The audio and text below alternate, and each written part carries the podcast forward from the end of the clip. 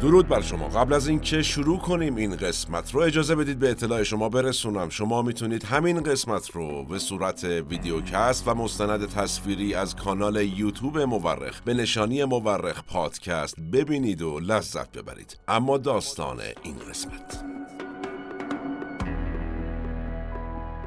عراضی باستانی عراضی مقدس. محل ظهور پیامبران جایی که برای تمام ادیان ابراهیمی محترم و مقدسه و البته سر تا سر تاریخش پر از خون و خونریزی بوده.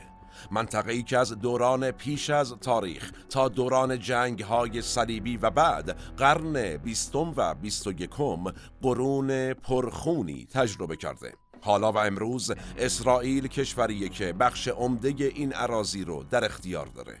ملتی که بیش از هفتاد سال پیش به نیت بازگشت به سرزمین نیاکانشون به این منطقه اومدند و البته در جای جای اون فلسطینی هایی زندگی می کنند که آرزوی برگشت به خانه و کاشانه نیاکانشون رو دارن. ما سال هاست که جنگ بین این دو ملت رو شاهدیم اما در پس این جنگ حقایقی پنهان است. گروه بندی های سیاسی بسیاری وجود داره و کشمکش های زیادی هم اتفاق میفته ما در این قسمت از مورخ مختصرا خواهیم پرداخت به این گروه بندی ها و به این حقایق ناگفته.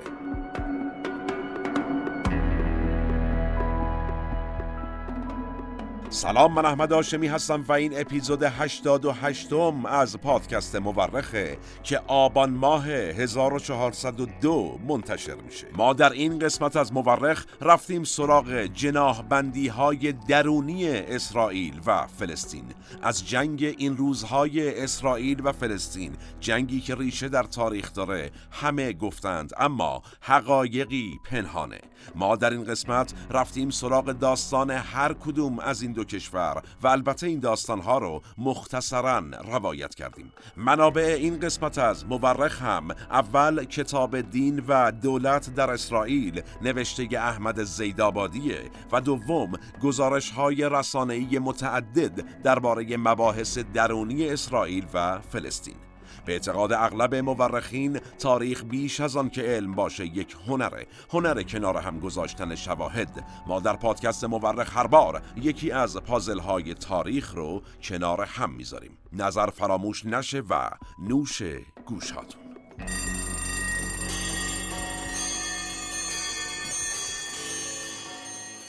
خب قبل از شروع این قسمت اجازه بدید چند نکته ارز کنم. اول اینکه در ارتباط با جنگ این روزهای اسرائیل و فلسطین که ریشه در تاریخشون هم داره و در واقع ریشه در تاریخ جهان داره بسیار گفتند، نوشتند و ساختند. پس ما صرفا به جنگ این روزهای این دو کشور نمی‌پردازیم و دنبال حقایق کمتر گفته شده درباره این دو کشور هستیم. نکته دوم تاریخ تحولات درونی اسرائیل و فلسطین به قدری طویل و پر جزئیاته که ما قطعا نمی‌تونستیم در یک قسمت به تمامش بپردازیم. نتیجه اگر نکات بیشتری از چیزی که بندرز می‌کنم به یاد میارید ما رو به کمبود وقت عفو کنید. و البته برای ما بنویسید روایت هایی که شما خوندید و شنیدید از اسرائیل و فلسطین. چی بوده؟ تا ما هم از اونها استفاده کنیم. و نکته سوم و مهم. بارها پیش اومده دوستانی در ارتباط با منابع ما و نویسندگان اون منابع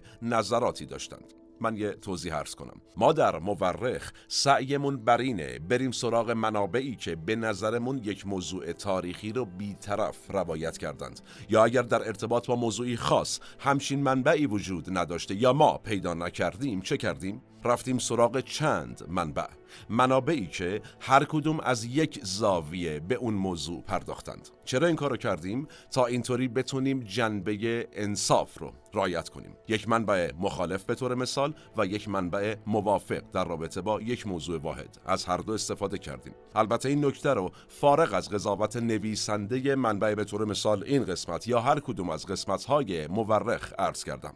در واقع کنه مطلب بنده کمترین این هست که برای تیم مورخ. اینکه چه کسی گفته عموما مهم نیست. ما به اینکه چه چیزی رو گفته است اهمیت میدیم. حالا برین در دل تاریخ.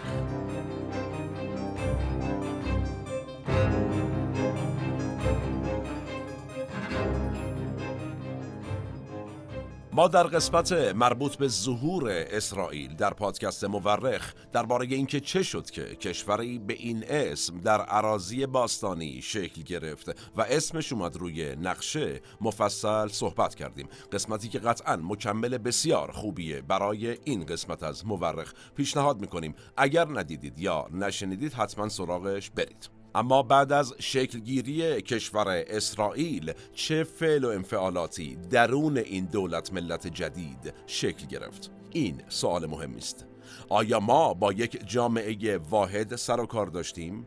با دولت هایی که می اومدن می رفتن و در راستای یک سیاست مشترک فعالیت می کردند یا نه؟ با گروه های سیاسی متنوعی در این کشور سر و کار داشتیم که وجود داشتند و هر کدوم با بخشی از سیاست های حاکم زاویه داشتند و دارند. و هر وقت قدرت رو این گروه های مختلف در دست می گرفتند و گرفتند سیاست مد نظر خودشون رو پیش بردند. اجازه بدید. برای پاسخ به این سوال اول کمی از بلوکمندی های سیاسی درون اسرائیل حرف بزنیم و بعد خواهیم رفت سراغ جناهبندی های سیاسی رقیب او یعنی فلسطین.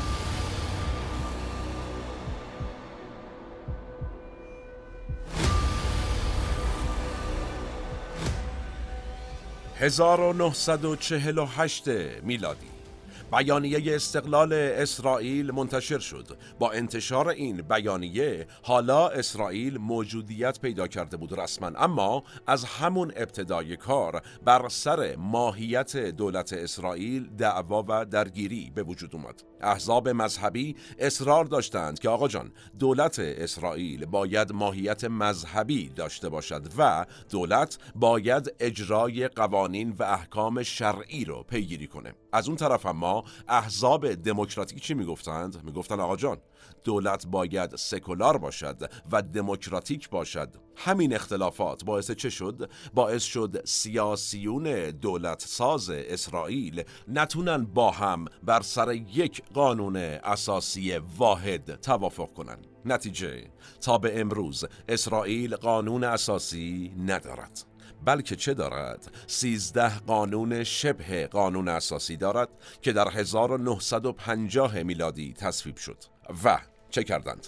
احزاب این کشور تونستند علل حساب روی این سیزده قانون با هم توافق کنند و هنوز هم مرجع اصلی قانون اسرائیل همون سیزده قانون یا همون سیزده اصلی.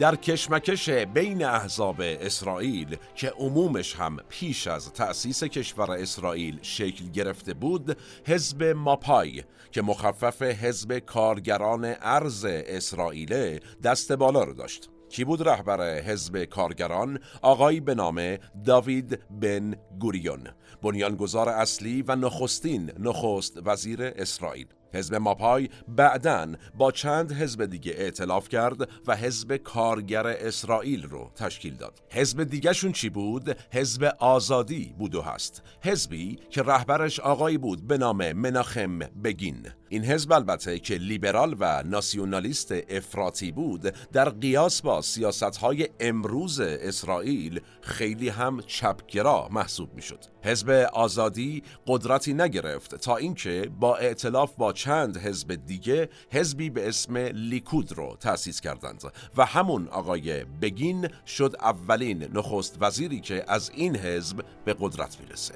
کی به قدرت رسیدیشون؟ 1977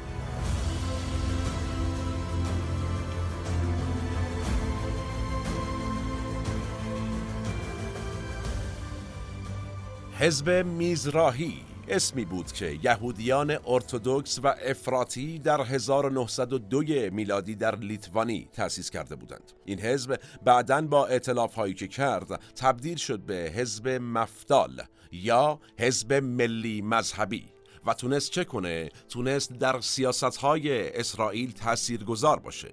این حزب دارای تمایلات مذهبی سفت و سخت و البته گرایش های ناسیونالیستی تندروان است. در اغلب دولت‌های ائتلافی اسرائیل هم این حزب نقش پررنگی داشته اما حزب میزراهی با چه حزب مهمی ائتلاف کرد که شد این؟ با حزبی به نام آگودات اسرائیل یا همون حزب اتحاد اسرائیل. حزب آگودات معتقده که این داستان عراضی اسرائیل و داشتن دولت مستقل و اینا کلا چرت هستن.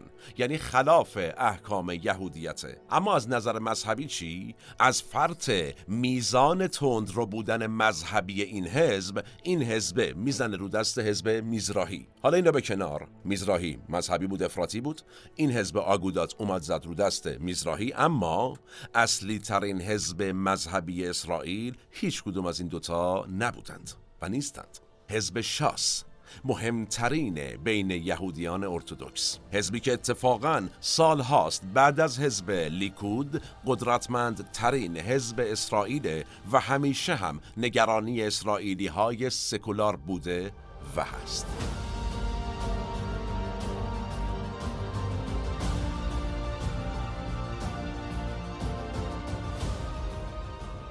حالا قطب مخالف حزب شاس در اسرائیل در واقع در سیاست اسرائیل چه حزبیه؟ حزبی است به نام مرتز یک حزب بسیار سکولار که میگه آقا دین باید از سیاست جدا باشد به خدا قسم و همیشه معتقده باید اختیارات خاخام ها کنار گذاشته بشه حالا اینایی که تا الان عرض کردیم احزاب اصلی اسرائیل تا پیش از فروپاشی شوروی و ورود یهودیان روس تبار به اسرائیل و تغییر سیاست جهانی برای چی؟ برای اسرائیل بودن یعنی چی؟ جالبه که در حال حاضر چپگراهای جهان حامی فلسطینن اما در زمان شکلگیری کشور اسرائیل داستان برعکس بود. عجیبه. چپگراها عموما اون زمان طرفدار اسرائیل بودن. یعنی راستگراها عموما مثل فاشیست ها یهودی ستیز بودن اصلا. مقابل اینها چپ ها حامی اسرائیل بودن. اما با شروع فضای جنگ سرد کم کم داستان عوض شد. به خصوص وقتی که اسرائیل با مصر در افتاد و شوروی از مصر دفاع کرد. اینجا بود که وضعیت چپ جهانی هم تغییر کرد و شروع کرد به حمایت از فلسطین. اوج این داستان هم زمانی بود که آمریکا به عنوان حامی اصلی اسرائیل جای فرانسه رو گرفت و حالا دیگه تکلیف چپ ها و راست ها مشخص بود. شوروی آمریکا.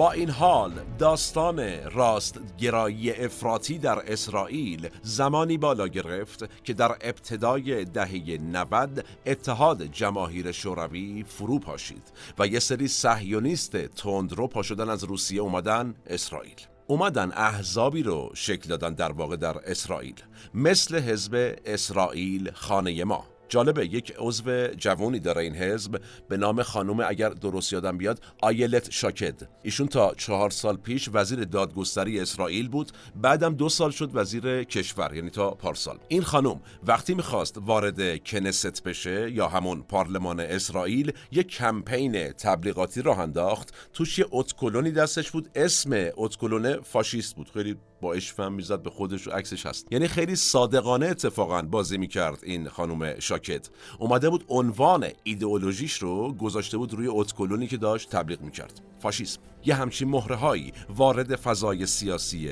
اسرائیل شدند.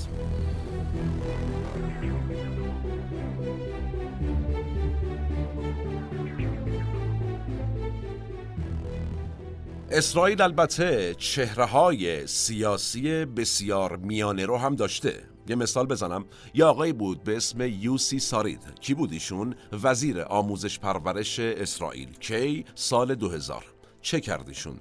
اومد اشعار محمود درویش شاعر ملی و انقلابی فلسطینی رو آورد تو کتاب درسی مدارس اسرائیل اون زمان تندروها حسابی بهش توپیدن گفتن آقا دشمن چیکار می‌کنی ایشون چی گفت؟ گفت بله من معلومه دارم چی کار می‌کنم.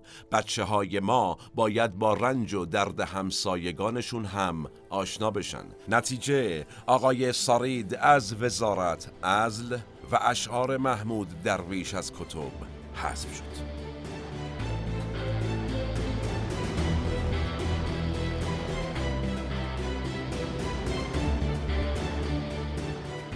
اغلب نخست وزیران تاریخ ساز اسرائیل از حزب کارگر بودند. داوید بن گوریون، گلدا مئیر، اسحاق رابین کسی که در پیمان اسلو کشور خودگردان فلسطین رو به رسمیت شناخت و جایزه صلح نوبل رو هم البته همراه با یاسر عرفات و شیمون پرز برد و البته بعد توسط صهیونیست های رو ترور شد. بعدش خود آقای شیمون پرز آقای ایهود باراک اینها همه نخست وزیرهای بزرگ اسرائیل بودند کسانی که اسرائیل امروزی رو بنا کردند. ولی خب به مرور البته.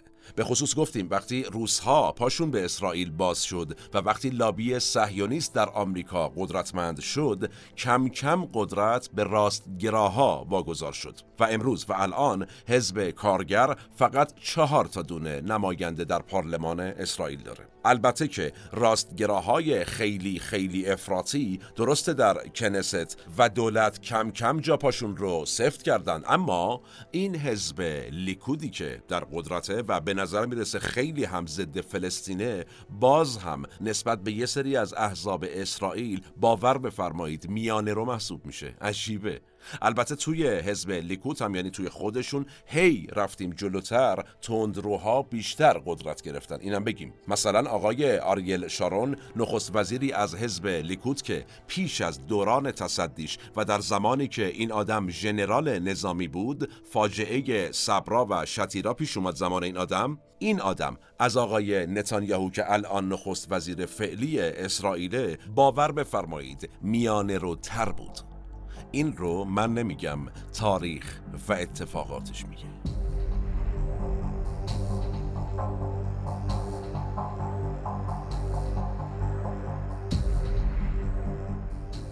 خب قبل از اینکه بریم سراغ فلسطین و بلوکبندی درونی فلسطین رو بررسی کنیم یه مختصری به داستان کشتار همین بحث صبرا و شتیرا که عرض کردم بپردازیم. چی بود داستان؟ 16 سپتامبر 1982 در کشاکش جنگ داخلی لبنان شبه نظامیان فالانج در لبنان یا همون حزب کتائب که متحد اسرائیل بودن حمله می‌کنن به اردوگاه پناهندگان فلسطینی در این کشور. از ساعت هفت عصر 16 سپتامبر تا هفت صبح پس فرداش با مسلسل چاقو قمه و تبر حدود 3500 غیر نظامی انسان کشته میشن نقش اسرائیل چی بود؟ کمپ نظامی اسرائیل یعنی نظامیان اسرائیل که مسئولیت کمپ پناهندگان رو بر عهده داشتن و مدیرش هم همون آقای آریل شارون بود هفتاد متر با کمپ پناهندگان فاصله داشت آقای شارون اون زمان چی گفت؟ گفت خدا گواه ما متوجه نشدیم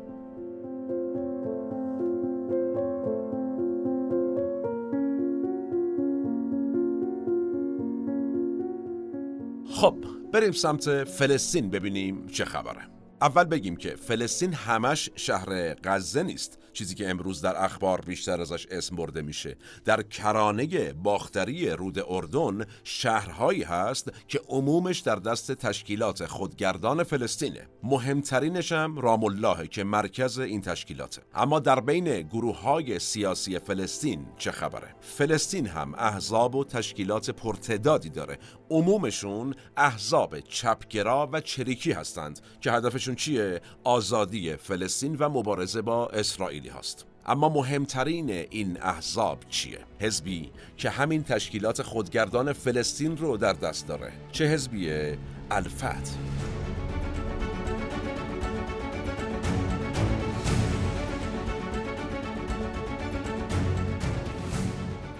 الفت یا فت سازمانیه که 1959 میلادی توسط سه رهبر مشهورش یعنی یاسر عرفات یا همون ابو امار و ابو جهاد که خلیل الوزیره و آقای صلاح خلف یا همون ابو ایاد پایه گذاری شد. در کنار این دوستان خانم ام جهاد یا همون انتصار الوزیر همسر آقای ابو جهاد هم حضور داشته. کجا پایگذاری شده این مجموعه در کویت؟ این دوستان خیلی شانسی اتفاقی در کویت بودن. آقای صلاح خلف و آقای خلیل الوزیر هر دو معلم بودند. خانم انتصار الوزیر که همسر آقای خلیل وزیر بوده ایشون یاسر عرفات هم که متولد قاهره مصر بوده. چرا اونجا بوده؟ از قبل مبارزه می‌کرده علیه اسرائیل و نتیجه چی میشه؟ از مصر اخراج میشه میاد کویت. چیکار می‌کرده؟ تو رشته تحصیلیش داشته کار می‌کرده. رشتهش هم چی بوده؟ مهندسی عمران. یعنی اینجا همجا علکی علکی به هم می‌رسن چیز می‌کنن دیگه. همشون هم به اخوان المسلمین مصر گرایش داشتن. فتح مهمترین تشکیلات فلسطینی اینجوری پایگذاری میشه.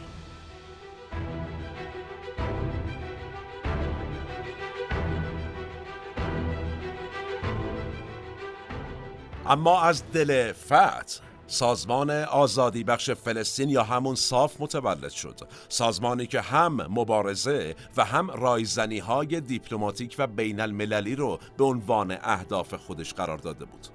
در 1964 میلادی این مجموعه متولد شد.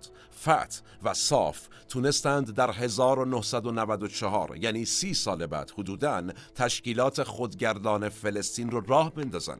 تو این سال چه اتفاقی افتاد؟ دوران ریاست جمهوری بیل کلینتون بود در آمریکا و این آدم تلاش می‌کنه مسئله فلسطین و اسرائیل رو یک بار برای همیشه حل فصل کنه. از اون طرفم یک شانس تاریخی آورده بود بیل کلینتون. چرا؟ دو رهبر معتدل در دو کشور در قدرت بودن. یعنی یاسر عرفات در فلسطین و اسحاق رابین در اسرائیل. چه می‌کنه؟ میاد زنگ می‌زنه به این دوتا میگه بر و بچ باشیم این دوره هم باشه گپی بزنیم یه چایی بخوریم حالی بکنیم فلانیا می‌رسن به یک پیمانی به اسم پیمان اسلو. طبق این پیمان فلسطین دارای یک دولت خودگردان میشه و تا حدودی جایگاه رسمی حالا پیدا می‌کنه در مجامع بین المللی از اون طرفم عرفات اعضای فتح و سازمان آزادی بخش فلسطین رو قانع می‌کنه که آقا دولت اسرائیل رو بیاید به رسمیت بشناسیم. به قدر این پیمان مهم بود که یاسر عرفات، اسحاق رابین و شیمون پرز وزیر امور خارجه اسرائیل برای همین پیمان جایزه صلح نوبل رو بردند.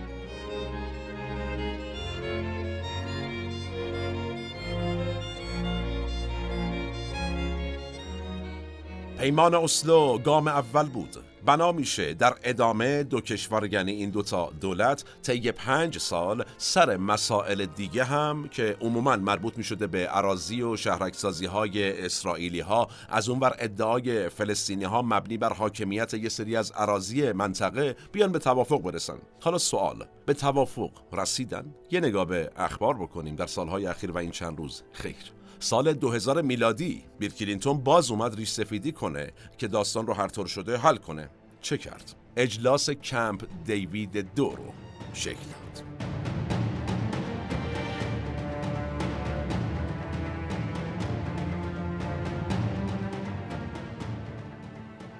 اول بگیم کمپ دیوید اول چه بود؟ توافقی بود بین مصر و اسرائیل در 1978 میلادی که تونسته بود جنگ عرب و اسرائیل رو تا حدودی حل و فصل کنه. بیل کلینتون به خاطر اینکه کمپ دیوید قبلا مکانی بود که توش توافقی تاریخی شکل گرفته بود سعی کرد یه پیمان دیگری این بار بین اسرائیل و فلسطین در همون منطقه پیاده کنه. کمپ دیوید کجاست حالا؟ جایی در 100 کیلومتری شمال غرب واشنگتن در ایالات متحده. جایی که محل استراحت رئیس جمهور آمریکاست. این بار ایهود باراک نخست وزیر وقت اسرائیل و یاسر عرفات رئیس سازمان آزادی بخش فلسطین به این منطقه دعوت شدند.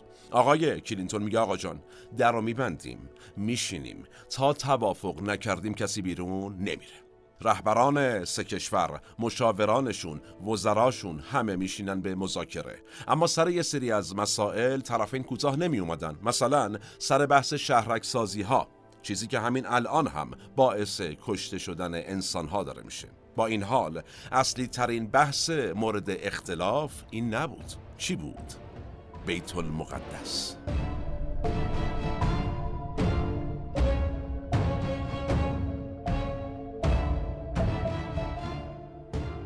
بیت المقدس.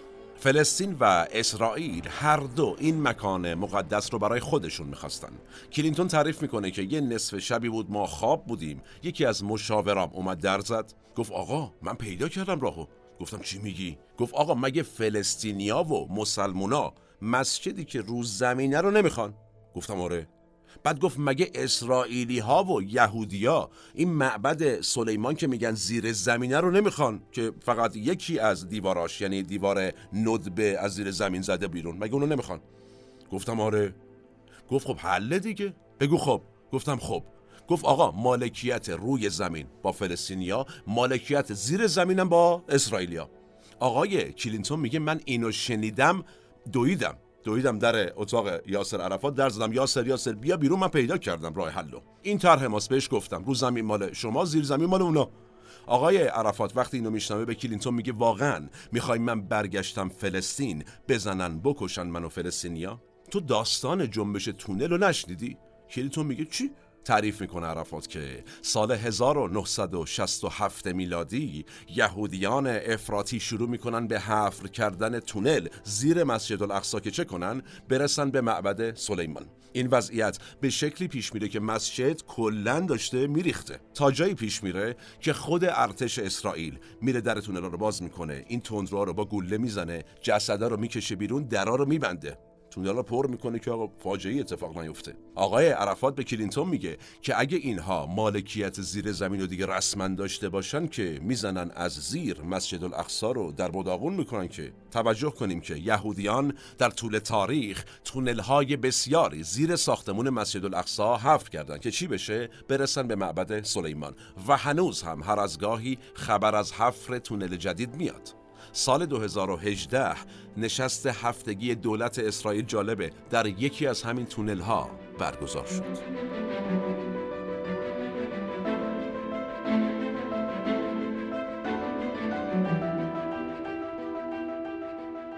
به هر حال و در نهایت نشست کمپ دیوید دو بی نتیجه به پایان رسید. اما دولت خودگردان فلسطین و تشکیلات فتح باقی موند و در حال حاضر هم رئیسشون آقای محمود عباس یا همون ابو مازنه. کسی که تونست در 2014 میلادی سازمان ملل رو مجاب کنه تا فلسطین رو به عنوان دولت ناظر غیر عضو به رسمیت بشناسه. محمود عباس انصافا تلاش های بسیاری کرد تا بتونه توافقی با اسرائیل به دست بیاره. اما تا این لحظه که با هم صحبت می‌کنیم نتونسته و داستان هر روز بغرنج تر میشه. ساختار اسرائیل روز به روز تند رو تر شده و در درون فلسطین هم مخالف مهمی داره آقای محمود عباس. مخالفی به اسم حماس که حتما دیگه در این چند روز مفصل اسمش رو شنیدید. حالا داستان این حماس چیه؟ عرض می‌کنم.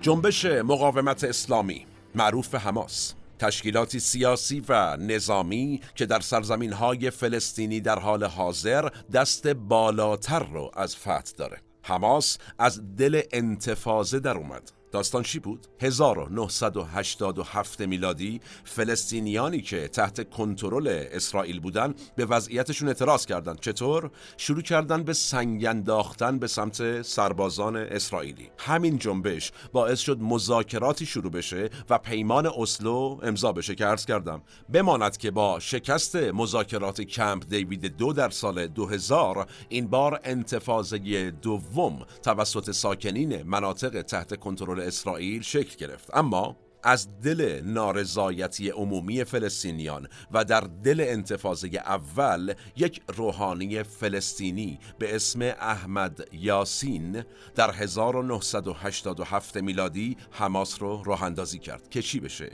جدی تر از سازمان آزادی بخش فلسطین و فتح با اسرائیل به جنگه حماس اگرچه مرزهای 1967 و دو کشور مستقل اسرائیل و فلسطین رو پذیرفته اما توافق اسلو رو قبول نداره. و به جای توافق با اسرائیل به مبارزه مسلحانه با این کشور و دست زدن به اقدامات خونباری مثل ترور معتقده. توافق اسلو چی بود؟ یادآوری کنم. اسرائیل قبول کنه فلسطین دولت خودگردان داشته باشه و تا حدودی جایگاه رسمی پیدا کرد فلسطین. از اون طرفم یاسر عرفات اعضای فتح و سازمان آزادی بخش فلسطین رو قانع کرده بود که آقا دولت اسرائیل رو به رسمیت بشناسیم. اینو کلا حماس قبول نداره.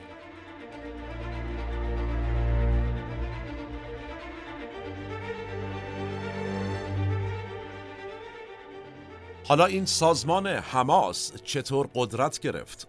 سال 2006 میلادی و در پی شکست سیاست های دیپلماتیک فتح حماس در یک انتخابات تو نوار غزه پیروز میشه و کنترل این منطقه رو به دست می‌گیره کلا بین فتح و حماس هم یه جنگ داخلی ایجاد میشه که در نهایت حماس برنده میشه پیروز جنگ میشه الان معادله ساده شد. در واقع دولت خودگردان فلسطین مدیریت یه بخش های دیگه ای از مناطق فلسطین نشین رو در اختیار داره؟ نوار غزه دست کیه؟ حماس. رهبرشون کیه؟ آقای اسماعیل هنیه. در کنار ایشون هم خالد مشعل رهبر سابق این گروه از شهرهای اصلی این تشکیلات.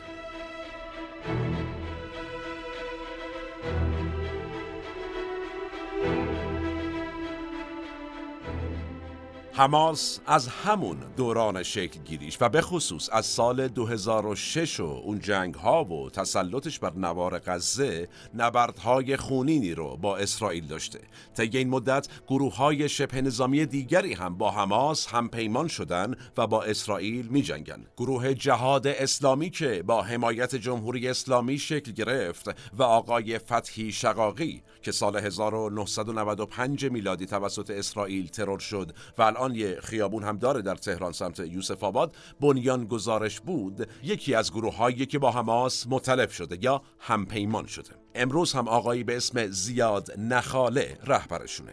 از اتفاقات مهم دیگه اگر بخوایم بگیم بین حماس و اسرائیل در واقع سال 2007 میلادی اسرائیل نوار غزه رو که به دست حماس افتاده بود حالا در اون زمان محاصره کرد و سال 2008 و 2009 یکی از مهمترین جنگ ها بین حماس و گروه های شبه نظامی متحدش با اسرائیل شکل گرفت. طی این جنگ 2008 و 2009 13 اسرائیلی و 1300 فلسطینی. کشته شدند. این جنگ از زمان شکل گیری اسرائیل تا اون زمان بی سابقه بود.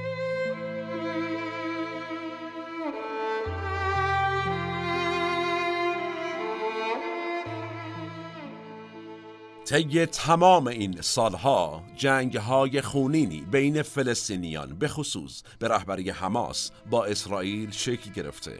اما بزرگترینش همین آخریه. جنگی که همین الان که با هم صحبت می‌کنیم ادامه داره. خونها در حال ریخته شدن تنها در حال بیجان شدن. در همین لحظه فرزندان یتیم می‌شوند والدینی بی فرزند مادرانی بیوه و بسیار اتفاقات کثیف دیگری که فقط ما در جنگ شاهدش هستیم. نبردی که فلسطینیان اسم طوفان الاقصا رو روش گذاشتند. جنگی که اگرچه ضربه عجیب غریبی به ساختار امنیتی و دفاعی اسرائیل زد و تمام دنیا رو شوکه کرد اما به نظر به این راحتی ها پایان نداره. توجه کنیم سیاست اسرائیل در جنگهاش با گروه های فلسطینی این بوده که به ازای هر کشته اسرائیلی صد فلسطینی باید کشته شوند. گفتیم در جنگ 2008 تا 2009 میلادی 13 اسرائیلی کشته شد 1300 فلسطینی کشتند امروز و امشب که تا این لحظه کشته های اسرائیل به 1500 تا 2000 نفر رسیده آیا واقعا قابل تصوره که قرار چند انسان در غزه جونشون را از دست بدند؟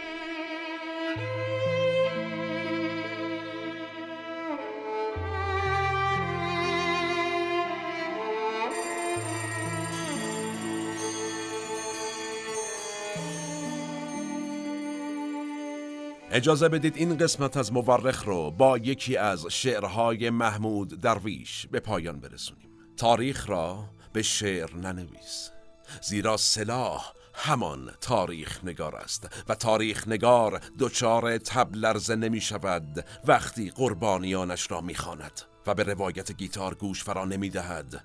تاریخ روز نوشته های اسلحه بر پیکره های ماست و تاریخ را عاطفه نیست. زمان ما به فرجام رسید و کلام ما هم. من احمد آشمی هستم و تنها نیستم. این اپیزود هم به همت تیم پادکست مورخ در استودیو پیکان تهیه و تولید شد. تا چند روز آتی و موضوع جذاب بعدی سالم باشید و در صلح شما رو به تاریخ میسپرم و میبینمتون.